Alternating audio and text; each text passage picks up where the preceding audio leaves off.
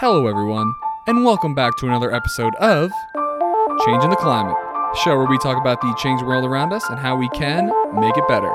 Brought to you by Climate Change Realty.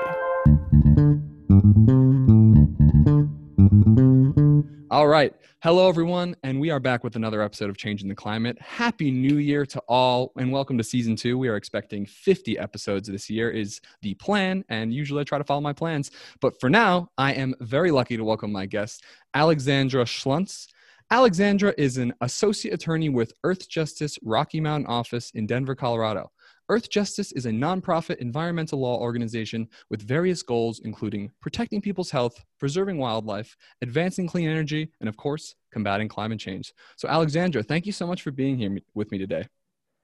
Thank you for having me. It's truly an absolute pleasure. I always love to get started by just getting some background on who you are and how you got to be doing what you're doing today. Sure. Um, yeah, so as you mentioned, I'm an associate attorney, I'm an environmental lawyer took a little bit of an indirect route to this career path. I think I've always been interested in the environment. I grew up in the desert southwest in Albuquerque and Prescott, Arizona. So conservation was sort of always top of mind as a kid, especially around water conservation and you know just the beautiful outdoors here. Uh, so habitat protection, and then you know as a you know, in school, I was learning more about climate change and these impacts, and uh, just became really interested in the environment. But I did, when I went to college, I studied um, optical engineering. And I thought I was going to be an engineer. I was interested maybe in working on solar panels and thought that could be a good way to tackle kind of climate change.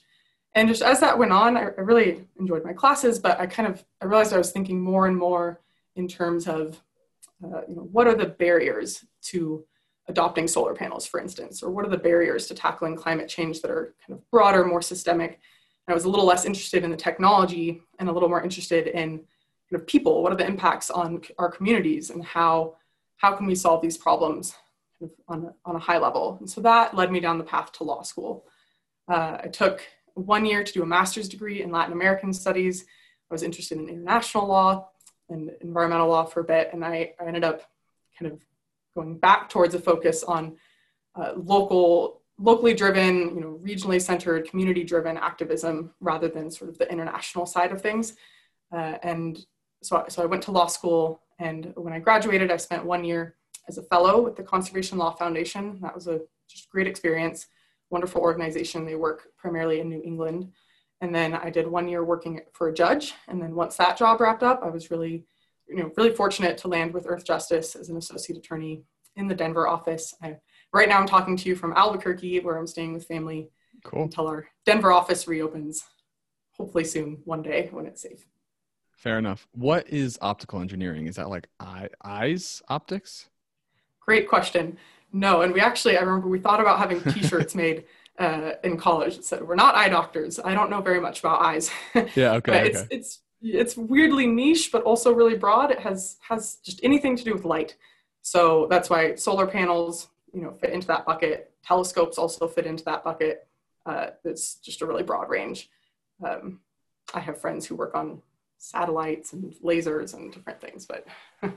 Very interesting. So it sounds to me like you're a big picture person. What it sounds like you were interested in like international affairs and stuff like that. So um, if the reason you got into law is so you could have like large scale impact, I suppose is the idea. Yeah, definitely. That's a great summary. Cool. Well, that's very interesting. As uh, yeah, I'm I'm the same way, and only I'm trying to do it through like a business oriented lens. But I think the only reason for that is because that's what my my background is. But yeah, so getting more on like the the international affairs just for a second. I'm just curious what you learned. So you said you got a master's degree and it was from Oxford, right? Mm-hmm. So yeah. w- what inspired you to study Latin American studies in particular? Sure. So a couple of things. I I studied Spanish also in undergraduate. Um, I was planning to be an engineer, but I just think that's such a useful skill. It's a beautiful language. I live in the Southwest, um, so that was important to me. And uh, when I decided I didn't want to be an engineer, I said, well, what other skills do I have? Spanish is one of them. Cool. Latin American studies I was really interested in, and uh, it was a great experience. I learned so much because it, that was my first exposure really to social sciences. I'm studying engineering and studying Spanish, which is a humanities program didn't have the same social sciences background, and that built a great um, base level understanding for law and policy and kind of like you said those big impacts um, society shifts. So just different analytical skills that i built up there. And so that's on the skill side. And on the substance uh, as i mentioned at the time i was thinking maybe i could go into international law international environmental law. And um, the program was great. And you know maybe one day i'd love to apply my latin american studies again. But i sort of as i mentioned turned a little bit away from international law and more yeah kind of kind of the opposite towards the ground up community based advocacy as opposed to kind of the top down uh, international treaties sort of law. And both both are really important. So there's there's nothing wrong with with the other. I just found myself drawn to kind of the community rooted advocacy is that because you're you find yourself to be more of like a people person or rather than i don't even know what we compare it to like someone who argues all the time but yeah, that's that's one of the reasons why I like doing what I'm doing, which is residential. People were talking about me getting into commercial real estate, but just the idea of like just dealing with like the businesses versus dealing with like the people, it's so much com- more compelling to talk to human beings on an interpersonal level like this. Um, well, well, really cool. Well, thank you for sharing. Um, so stupid question. What is the difference between a lawyer and a politician? Because don't they just make both make laws? Isn't that what their their job is? Yeah, not a stupid question at all. Um, and a lot of lawyers become politicians, and so right. there's some overlap there. But the different role, so it, it kind of comes down to the our constitutional separation of powers. Is we have uh, the legislature, uh, which passes laws. We have the executive branch, which uh, administers the laws, and then we have the judicial branch, which um, you know applies, er, sort of enforces the law, enforces the Constitution. Uh, the judicial branch, and so, so what lawyers do is primarily work you know, in that judicial system.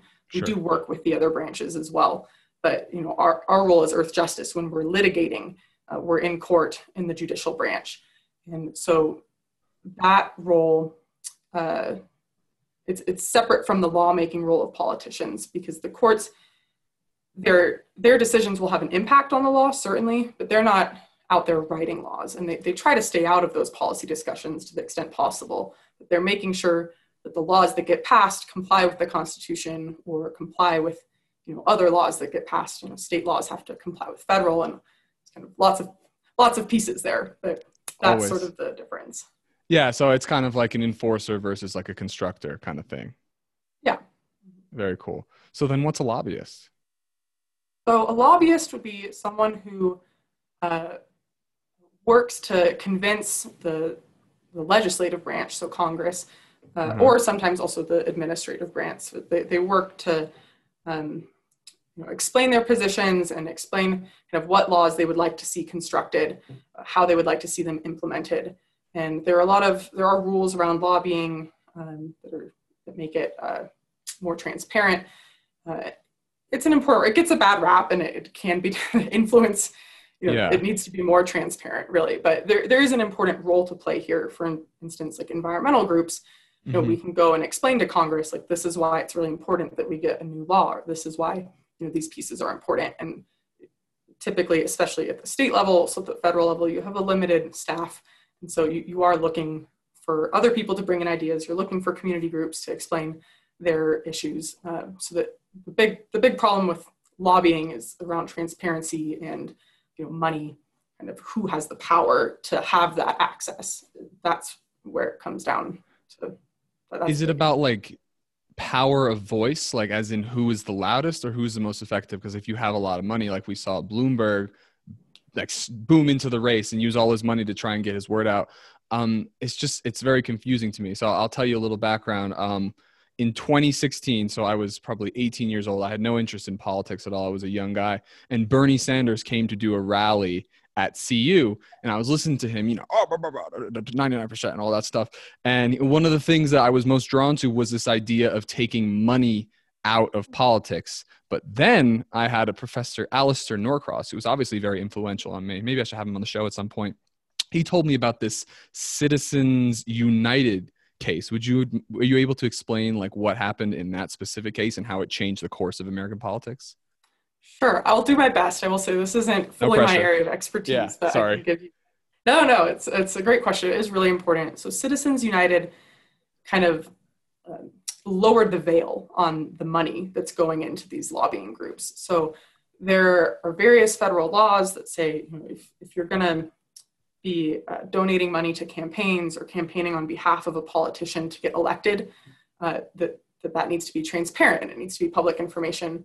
And so Citizens United was all about where's the barrier there. And it essentially it, it created a lot more room uh, for private groups and private individuals to contribute a lot of money to political campaigns and to do so without revealing their identities as well. So it's both huh. it's the volume of money and also the transparency issue.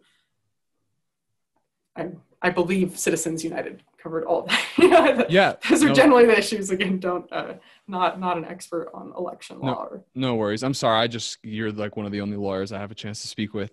But yeah, so I also hear I hear that like lobbyists write our laws and then like politicians put in into law. Am I misguided in that sense? Like the lobbyists are the ones who are actually like writing laws and then giving it to politicians, and then politicians are like championing them. I just I'm just trying to understand the world we're in, and I started with how do we fix climate change, and it's evolved into oh my god, I have to try and figure out how the world works, which is like really complicated. yeah definitely. It is very complicated. Uh, so I'll give you the typical lawyer answer. It depends. Uh, but that, that can happen sometimes. Um, again, when I was talking about sometimes limited staff and resources, it, you can imagine sometimes a staff member, someone working for a member of Congress, it might be handier to actually have text on a page that you receive from someone that says, this is what we'd like to see as a law. And you mm-hmm. might ta- take that as a starting point. At the very least, it clarifies, you know, what the group is asking for. Uh, it doesn't I don't think it always happens that way. They don't necessarily always write the language themselves, and it, I would say probably virtually never does it stay the same. Uh, there's sure. just it goes through so many drafting, both you know in the office and then through various iterations when the House and the Senate have to compromise and all this. So, uh, but there is some truth to that. That yeah, lobbyists might might be drafting up language, uh, and I'm I haven't been really deeply involved on that from from the government or from a lobbyist side, so I couldn't speak to more of the details of how frequently that happens versus not, or how what it looks like. But kind of vaguely, it depends. No worries. All right, so we'll we'll get into the, what your expertise is. So I, am curious, what role does the law have to play in this fight against climate change, in your opinion? Yeah, yeah, great question. It's a really critical tool. It's only one tool in our toolbox, to be sure. I think it's important that we recognize all the different um, ways that we need to tackle this monumental problem. Uh, law well, to give you an idea, I'll talk about some of Earth Justice's work. Um, Beautiful. Actually, if, if you want, I'll back up really quickly. Please explain do. a little more what Earth Justice is. Absolutely. So, um, you know, as you mentioned, we're a nonprofit environmental law organization. We're founded in 1971, and we focus on this kind of high impact litigation that's going to have uh, broad impacts for tackling pollution, uh, improving health outcomes, uh, and tackling climate change. So we have uh, a lot of work to do, and as a result, we have you know, a pretty big organization. We have over 150 attorneys across 14 offices. We have at any given time over 650 active cases going. And I'll also note that our effectiveness uh, really depends on kind of a strong and diverse partnership model. Uh, so we represent over 500 groups, client groups every year. And this is a variety of clients ranging from national organizations to small grassroots groups. And that's just a, a critical part of our work that we're representing uh, the voices of other groups and making sure to work uh, you know, with communities to get done what needs to get done. And a big part of that also is that all of our representation is done for free. So we rely on donations to function. We don't charge our clients. Really? Yeah, so I know it's pretty amazing, uh, and it's just it's really critical because that means that instead of our clients, you know, having to pick clients based on who can pay, we can assist client groups, you know, based on our ability, you know, our, our expertise uh, and our likelihood of having a big impact and just helping these groups rather than this, you know, whether people can pay. So that's that's a big part of our model, and and we're really proud to be doing that work. That's um, inc- incredible. Yeah. So so how how is everyone compensated for their work then? So we are funded by donations by um, both by individuals and from you know grants and foundations and uh, so we you know as attorneys and, and the rest of our staff we are all compensated uh, mm-hmm. but it just doesn't come from our clients. Occasionally, clients might help pay for expert witnesses or fees, but that just depends on kind of their ability to pay. So, what does your your day to day work look like? As far as you said, 650 different cases typically at a time, and these are all these are proposed by other organizations that are focused on the issues that we both are focused on, obviously. Yeah, we work with the clients to identify. You know, we can't take on every case, uh, but and we but we work with clients to determine what cases make sense to to tackle. Uh, so on a day to day it, it, really varies, and, and, I'm kind of new at Earth Justice also, so I can't speak to other attorneys' works work. Uh, for me, I've had I've started on several cases. Some of them are at the the state agency level. So when we um, now I'm getting a little wonky. We might want to zoom out, but I guess on a day to day on a day to day basis, you know, lots of research, writing, emails, phone calls, lots of um, you know meetings with whether it's with clients or partners or sometimes opposition if we're trying to reach agreement or settlement on something. And so it's it's fairly fast paced um, i think one nice thing about working for a nonprofit uh, as opposed to the private practice is we do have better quality of life fewer overall hours but that doesn't mean that we're immune to late nights and busy weekends because there's a lot of work to be done and there are hard deadlines sometimes and so we, yeah. we, interesting how do we incentivize other legal professionals to do kind of work like this? It's it, when i think of a lawyer i think of someone who is working like 80 hours a week and is is trying i, I think of a i guess there's a lot of different lawyers. My uncle's an environmental lawyer as well but i think of someone like a criminal defense lawyer who's trying to defend the criminal no matter what and that's i think that's what most people think of. I think of like li- have you seen the movie liar liar Jim yes, Carrey. oh, a long time ago. Yeah. Yeah, it's it's an old '90s movie. It's a classic. But yeah, you think of like the person who's t- trying to defend someone for pay, and I just I. I won't. I don't want to say I'm skeptical, but it's like when you're up against this force that has a lot of money behind it versus this force that is just funded by donations. How do you compete against those guys? Yeah, great question. Um, with a lot of grit, a lot of endurance. With heart. I think uh, you know a lot of these cases take years and years and years. So it really speaks to the perseverance of our attorneys and also to the perseverance of our clients who are you know, often the people who are facing the negative impacts every day. Uh, it just takes time sometimes, some of these cases. And, uh, but yeah, we have you know, some great legal minds, wonderful staff uh, who are really dedicated and passionate about this. And so I think that that goes a long way as well. Very interesting. So what then all right so continue on this idea of like the money controlling things why do you think the legal system is just in my opinion as a young 23 year old guy who's just starting to figure out how the world works why have we we failed so far? It's not like we've given up but why has the legal system failed to take the action that we truly need on issues like this? Because every day we are not doing something we have more to clean up quite literally. Yeah absolutely. Um, yeah well there's there's a lot there. I think maybe i can start with um, where we're succeeding or starting to succeed and then we can look at kind of where the bigger gaps are. So and this goes back to your original question of just how how does law t- tie into climate change? Yeah. So for earth justice's climate work uh, one big piece of it is working on clean energy. So just as quickly as possible transitioning from fossil fuels to clean energy. And in this area we've had a good amount of success. I mean we still need to go even more quickly. But this has been where a lot of environmental groups have been able to go to court uh, under the law called the Clean Air Act, that's a federal law. Mm-hmm. There are kind of legal hooks that have allowed us to go into court and force power plants to either clean up or shut down. And so that work combined with the just the economics of renewable energy becoming cheaper and cheaper. You know, today in Colorado, renewables are cheaper than fossil fuel power.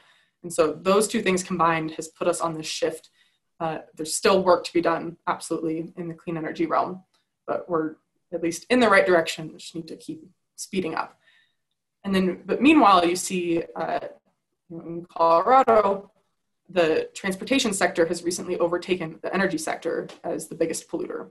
And really? transportation sector, you know, we're working on those issues as well. It's a little bit tougher. There are fewer kind of legal hooks to, to go to court. So that's kind of where we get more into policy and where it comes down to the legislators to pass better laws. But there are still some, you know, some action we can take trying to uh, get quicker adoption of electric vehicles. Uh, this ties into again, some of it, the, one of the stronger legal hooks goes back to the Clean Air Act. Uh, this was passed in the 1970s. And it gave the federal government a lot of power over air emissions. Uh, there was a compromise made at the time. California, at the time, had a lot of air pollution from cars, was, you know, having really bad impacts on the air quality of the state. And you know, automakers wanted to just have one national standard for for clean cars because that that makes it easier. Uh, you, know, you can see for business reasons why it's better to have one standard to comply with than a bunch of different ones. Definitely. So they wanted a national standard, but California had this big issue. So there was a compromise that allowed California to go further than the federal government if they wanted. Classic California. So, yeah, so that's what California did. They passed a clean, um, you know, zero, uh, excuse me, zero emissions vehicles uh, rules, and those also a big part of it is that other states are allowed to adopt the California rules if they want. So like Colorado can't come up with its own rules, but it can adopt California's if it wants. Curious. And in fact, that's what it did in 2019. Huh. And we've seen some interplay with the federal level. The Trump administration, you might have seen some headlines where the Trump administration was kind of trying to limit California's power under the Clean Air Act to do these clean car rules. Uh, but at any rate, that's that's still going forward. And California recently passed, I believe, another rule relating to heavy duty uh, zero emission vehicles. And Colorado right now is considering whether to adopt those. Uh, so, you know, hopefully they go ahead with that and we can keep moving forward on transportation. Just to kind of give you a view of the, the legal opportunities are different depending on the issue. And we have sort of more, um, more legal hooks in the clean energy sector than in transportation. Uh, there are other big issues coming up as well. The building sector is a big source of emissions. So building just being you know, your house, it results, it takes energy to run. And uh, one big area is beneficial electrification. So that would mean getting your furnace or your, uh, your water heater instead of to run on natural gas to have those run on electricity. And when adopted on a wide scale, that can have a really big impact. So those are kind of those are a few different pieces. Uh, there's a lot going on. Um, yeah, very interesting. So, so these these clients that you have that you're working for with these organizations, is it usually like a bunch of different organizations or businesses or people all get together and say, "Hey, Earth Justice, we need your help. We need you to do this case," and it's not it's not necessarily going to be very profitable, but it, it's for the the good of the people. I'm trying to figure out how exactly the the organization works how do you choose which cases you're going to take on yeah great question uh, so again it depends uh, it happens in different answer. ways I know.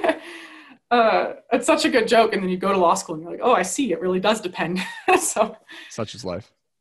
um, yeah so it happens in different ways. So sometimes yeah sometimes it might be a group that we've never worked with you know comes forward and has a case uh, you know that that can happen. Other times it's you know we try to develop long lasting partnerships with various groups whether they're again national groups or grassroots groups and those develop over time and it, it means it can be kind of a two-way flow of they might say well this is a really big issue like how how can we tackle it? Earth justice you're the lawyers like what what are our options here? Or it might be that we see sometimes there are just things that are pretty obvious that we know is important to get involved in and we might see if other environmental groups are already getting involved in but if not we'll go back to our partners and discuss like is this something that you want to you know be a client in? Is this important to to your community? So for instance in colorado we passed this landmark uh, the state passed this landmark legislation in 2019 we can talk about that if you like but there's just lots of work to be done as a result and so we know that mm-hmm. in some capacity that's really important to engage with and so we talk to our partners about where we want to weigh in and how we want to approach that so it's it is, yeah, it is a kind of partnership model. What was this legislation that was passed in 2019? Yeah, so it did a lot of different things, but it's, it's really big news for Colorado. So one part of it is that uh, Colorado put uh, greenhouse gas goals with limits uh, moving forward. So in 2025, we're supposed to reduce greenhouse gas emissions by 26% compared to the 2005 levels in the state. By when? By 20, sorry, sorry, by, by what year are we supposed to limit by 26%? 26% by 2025. Cool, okay. And then 50% by 2030. And then 90% by 2050. Interesting. Yeah, so there's these are you know, big goals, but we need to make sure that that it actually happens. Uh, there, there's another important piece also I want to talk about that legislation.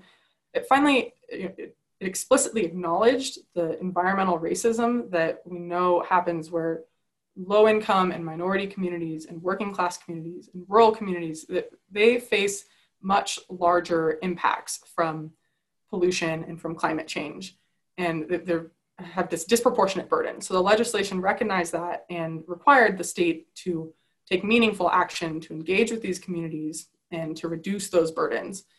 So that that's an important part of moving forward as we figure out how are we actually going to meet these goals. That's a critical part of it.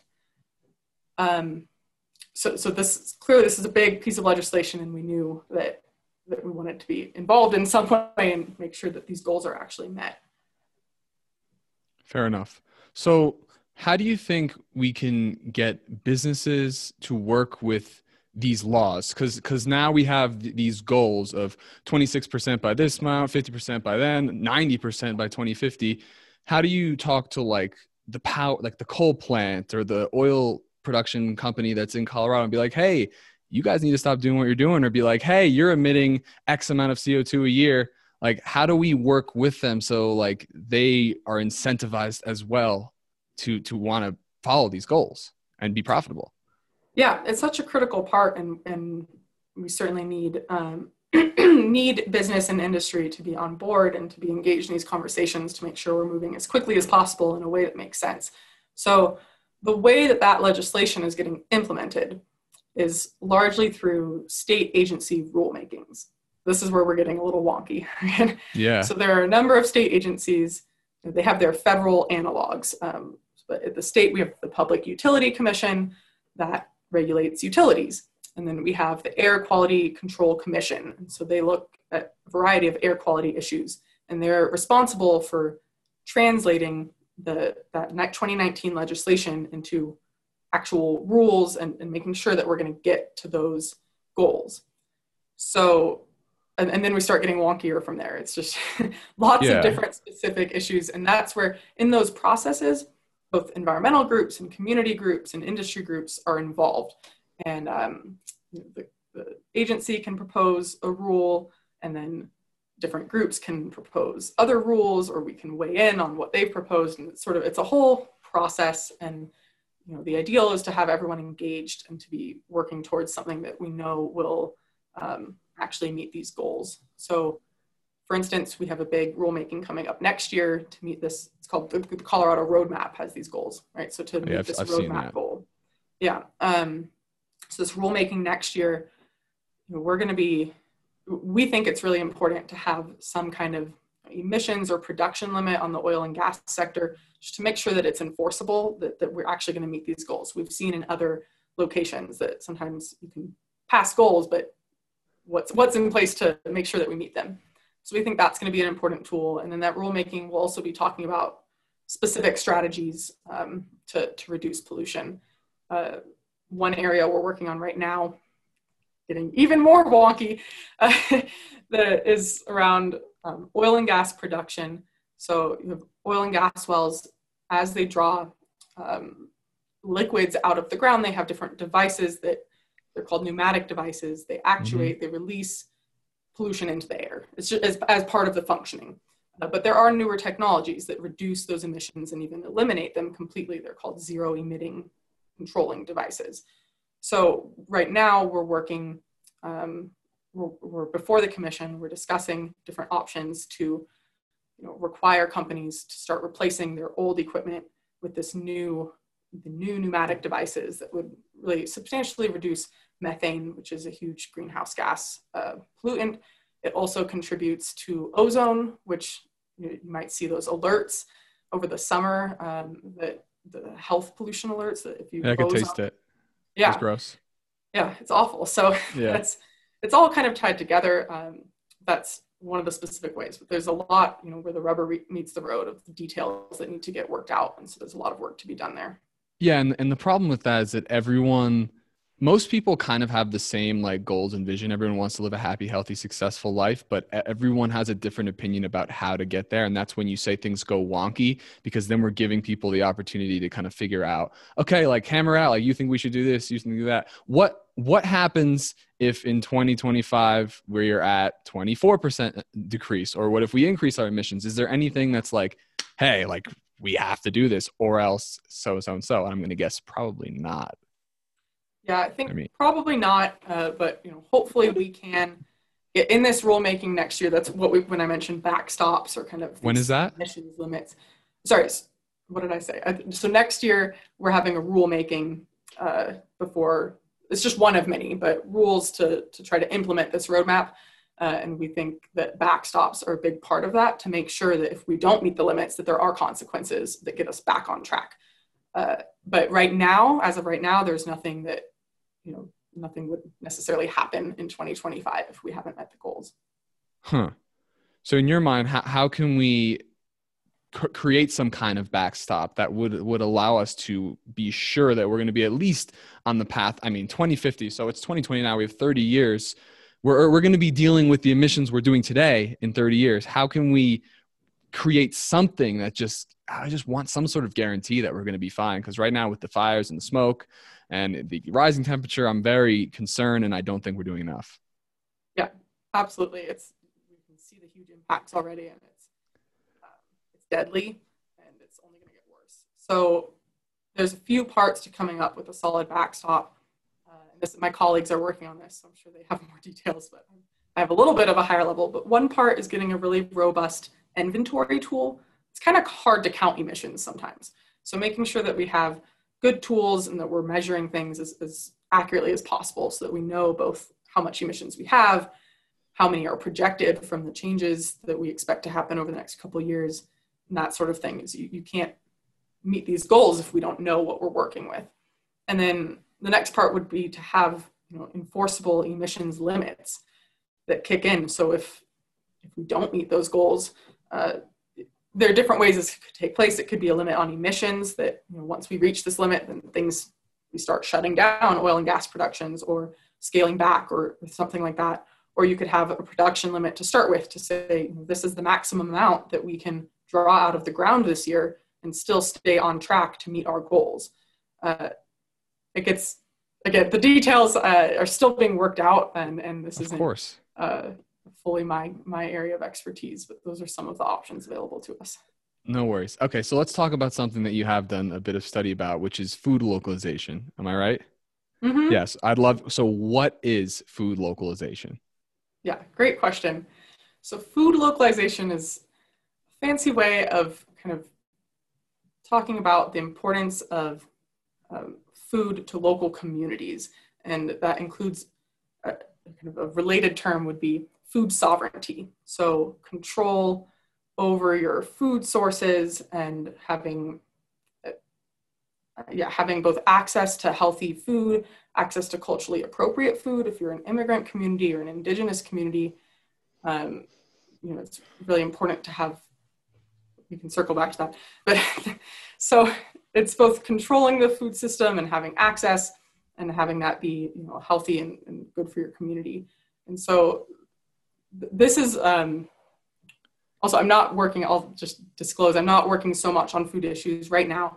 I would love to return to them at some point in the future. I, I think as no you problem. know i worked on them you know conservation law foundation. It's an issue i'm really passionate about. Earthjustice does do work in the food sector um, more out of our new york office and they've been focusing on pesticides and kind of chemicals and uh, making sure that we're protecting the environment and human health uh, in the food sector but as far as the food localization movement, it's it's about power over food and health.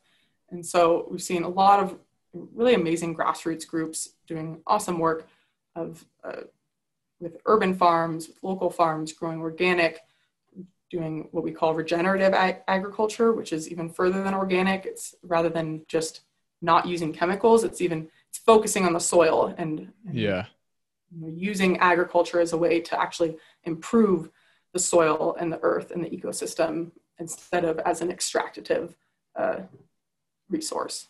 Why is this stuff important as far as climate change goes? I know, by the way, we did talk about uh, regenerative ag a bit last week on the previous Oh, episode. Awesome. Yeah. Okay. I'm very Oh, interested in that, and I think I'm think I'm starting to lean towards rather than using the word sustainability. I think I would prefer to start using the word regenerative because sustainability is like just keeping the status quo, whereas regenerative is like we can keep like rebuilding everything and creating more life, which sounds more interesting to me. Yeah, absolutely. I think regenerative just, just captures even more than sustainability. And um, yeah, Yeah. So, so why does why does where our food come from really matter? How does that impact the planet? You know, if it's an apple grown in California or if it's an apple grown in Peru, like what's the difference? Mhm. So there are a few big parts to the food system. So one is the agriculture sector is a big source of emissions that is really impacting climate change. This can happen. There's a number of reasons for that. One is livestock. That's a big area. Um, the emissions from cows burping and farting. It's methane. Yeah, I know. Yeah. that's actually it's a big source. Uh, and then we also see a lot of you know if you're clear cutting forests to make room for agriculture, whether it's livestock or crops, that has a big impact on uh, on emissions and on carbon emissions. Uh, and then there's, there's lots of other ways to the transport of, of agriculture, for instance. Um, so there's this, there are these climate change impacts. Part of that also comes back to the soil. So there are studies that have shown that regenerative agriculture actually puts carbon back in the soil. So Cool. it's a tool that can actually combat climate change. So it's both agriculture is contributing to climate change, but it can also be part of the solution. So when you're when you're growing in a responsible, um, not just sustainable, but actually regenerative way, we can draw down carbon out of the atmosphere, and it's still you know a, a s- a small segment of farmers who are doing this, small but mighty, uh, and so that's still something that we need to make a lot more progress on. Yeah. Uh, but I think it's them. a really exciting area. And then another really important part of agriculture relates to biodiversity.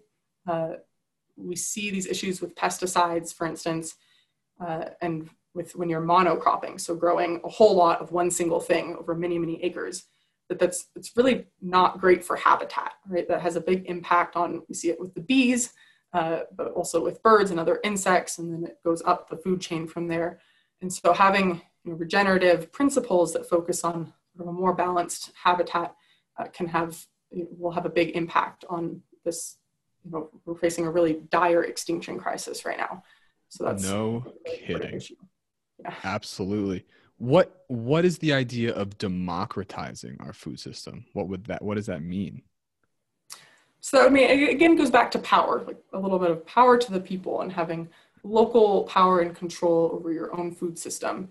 Yeah. Um, so one one area actually that Earthjustice works in and that I think is really critical, and I was just learning about a little bit more about last week, is uh, indigenous communities and these tribal, um, you know, the importance of, of uh, the cultural resources and the local resources for the tribal food sources. So, uh, for instance, salmon for for some tribes is both culturally really important and it's obviously important as a food source. But salmon are really under threat from climate change and from da- dams and from all these environmental impacts. Uh, and these are issues that sometimes, you know, a tribe might ha- not have full control over because they don't control the entire river. Uh, and that's where Earthjustice can get involved and uh, make sure that know, environmental laws are being followed and just fighting for more, um, again, this food, more sovereignty for tribes uh, to control their own food sources and to protect and steward their own land. Uh, I think indigenous uh, communities are, they're just, they are the best stewards of their own land. Yeah. they- They're tied to the land in the way that you know, colonists aren't. And uh, Huh. it's just, you know, it, so I think there's both environmental impacts, cultural impacts, all of this, but it kind of all comes back to food localization. Yeah. That makes sense. No, I love it. No, no, it does. I think it, I think everything with this issue comes back. The, the you know the, the, the lower and lower you bring like the microscope, the more and more you see. And this is how I'm, I'm happy to end this podcast is the idea of how much impact a single person can have on these issues. And people think, oh, it's climate change, it's the whole world, it's the whole globe. Like, what can I do? It's like having start starting a podcast is what I've done, but talking to your friends, talking to your family. Each American has so much power. So Yeah, I mean, do you do you agree? Like, I think one person can have a huge impact on the law if you keep if you like fight for what you believe in and you get gain a following, and then you hire on um, ethical people who work professionally like you do on these issues. I think it can change the whole planet, really. Yeah, absolutely. Very cool. So, how would you recommend the average person get more involved on issues like this? There are so many ways. I think, um, you know, as we said, you know, I'm an attorney here, but you know, you're a real estate agent, but you're having a huge impact and you're, making this an important part of your life. So I think everyone has opportunities, whatever your own passion is. If your passion is the environment, then law or something like that, you can go directly for it. But there are ways, and no matter what you're doing, you can contribute to the movement. I think there's a few different pieces. So part of we've been talking a lot about grassroots organizations and representing their own communities. A lot of groups like that. You can get involved in your own community uh, and look for groups like that to get involved in. Uh, and that might, you know, as a result, you might go, you know, speak truth to power and talk to the government and talk at these these rulemaking hearings that we've been discussing. You can actually talk about the impacts that your community is facing, and we've seen more and more of that in Colorado, and it's had a huge impact. I think to actually have people who are making the rules hear from the people who are most impacted. Uh, you know, in your day-to-day life, you can try to live as sustainably as possible. I think that's great. I think you know we all should. I'm still trying to adopt more sustainable practices, but I also can. think that. Huh, we always can. You could always try we to always better, you know. Can. And that's important, but I also I don't. I think it's, it's these systemic changes that we as individuals can help force. That that is that is um, where we should put a lot of our energy because there there are some systems where recycling is great, and I hope that we all recycle, but that's not going to you know, solve the climate crisis alone. And so there's a lot more that needs to be done at the system level rather than putting kind of individual shame on like, oh, well, you, you put that in the wrong bin. Absolutely. Yeah, I couldn't agree more. So it sounds like this not only is this legal process very complicated, but it's very very slow and i think it, it sounds like it takes years to work on a specific issue and get groundbreaking like you said the 2019 legislation was groundbreaking.